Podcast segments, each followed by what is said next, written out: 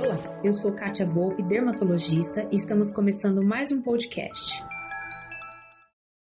Olá, pessoal. Você tem medo da toxina botulínica? Você tem receio de ficar toda paralisada, mas tem ruga de expressão? Então, esse vídeo hoje é para a gente esclarecer alguns mitos e falar algumas verdades sobre a toxina.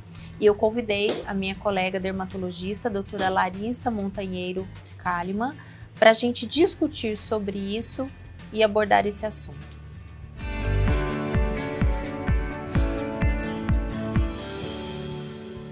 A toxina botulínica é uma medicação usada há bastante tempo, só no Brasil tem 25 anos que, que ela chegou. E o que, que ela faz? Uma vez na musculatura, ela relaxa essa musculatura. Então, ela é usada para várias causas, não só para rugas de expressão, mas para problemas de mordida, bruxismo, para rugas de pescoço, para hiperidrose, que é o excesso do suor, tanto de mão, quanto dos pés, quanto de axila. Para quem tem problemas de bexiga hiperativa, ela é usada também e espasmos musculares, problemas de laringe e tem alguns artigos agora que eles empregam em algumas partes do mundo em contorno corporal, como essa parte de ombro, a parte de panturrilha. E uma das dúvidas que a gente tem muito, que a gente muito abordado na clínica, é nas rugas de expressão para que não fique um efeito artificial.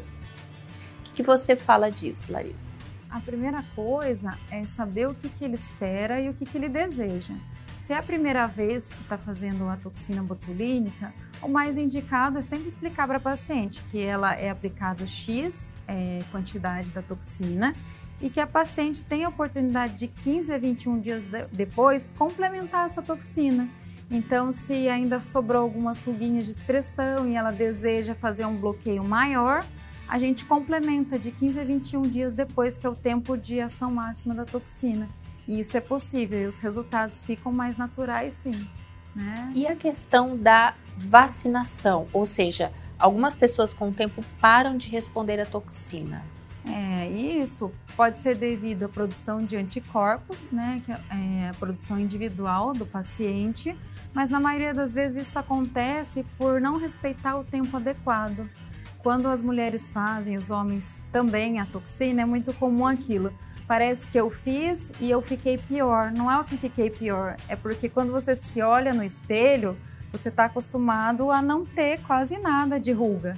E com o tempo de quatro a seis meses em que a toxina vai perdendo o seu efeito, algumas áreas começam a se movimentar e você está se comparando com aquele seu melhor.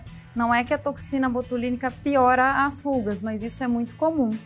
Por isso que o ideal, mesmo que ali no terceiro mês você volte a ter uma ou outra expressão, é que você dê um tempo ali, uma média de quatro meses, para que você possa aplicar uma dose novamente, para que evite essa produção de anticorpos, né?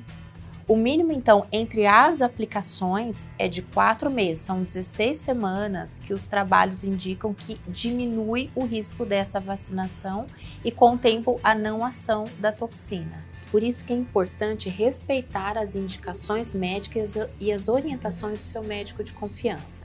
Larissa, obrigado pelas suas orientações e até o próximo vídeo. Obrigada, Kátia. Bem, e esse foi nosso podcast de hoje. Eu espero que você tenha gostado e não perca nossos próximos episódios. Visite meu site www.katiavolpeclinica.com.br e no Instagram, arroba Clínica Katia Volpe. Aproveita, me envie um direct dizendo o que você está achando sobre os nossos temas e aceito sugestões para os próximos. Beijo e até lá!